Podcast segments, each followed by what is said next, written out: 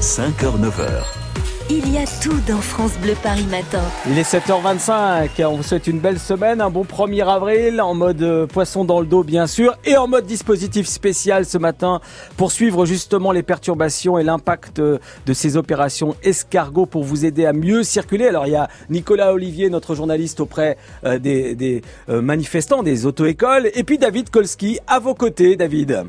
Oui, et ce matin, alors euh, faut savoir que je suis avec euh, Marc, mon chauffeur du jour. Vous savez, je suis dans un véhicule euh, Radio France, un petit peu comme les véhicules qui suivent le Tour de France, le vélo. Sauf que ce matin, on va suivre les les chauffeurs et les auto-écoles.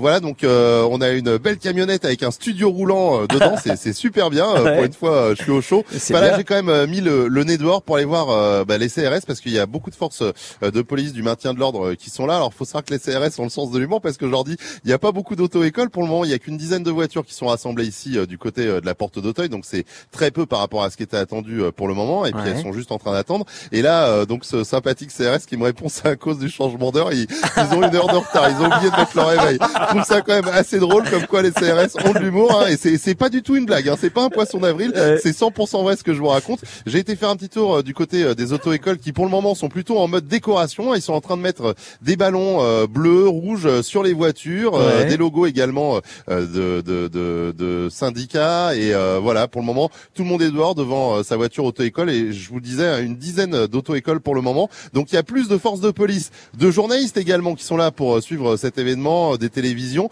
que d'auto-écoles. Alors est-ce que ça va partir plus tard? Est-ce qu'ils ont décidé de décaler un petit peu le mouvement pour pouvoir bah, finalement davantage perturber la circulation puisque c'est un petit peu le but avec cette opération escargot de se faire entendre? Ça ça reste à voir. Donc pour le moment on est ici porte d'Auteuil. Dès que ça va démarrer avec Marc et donc ce véhicule technique de, de Radio France, euh, on va suivre euh, le mouvement. Voilà. Alors d'habitude, Marc, il suit plutôt euh, des, des, vélos, je vous le disais sur le Tour de France, que des auto-écoles, mais on va essayer de suivre ça. Mais pour le moment, ça ne bouge pas, Miguel. Alors il y a quatre points effectivement de ralliement qui étaient annoncés. Hein. la porte d'Auteuil où vous vous trouvez, celle de Clignancourt, celle de Vincennes et, d'Orléans. Visiblement, il, se, il serait plus de donner rendez-vous à Vincennes. On suivra l'évolution des choses, en tout cas avec avec vous, David, à vos côtés, vous automobilistes qui allez peut-être subir ces perturbations.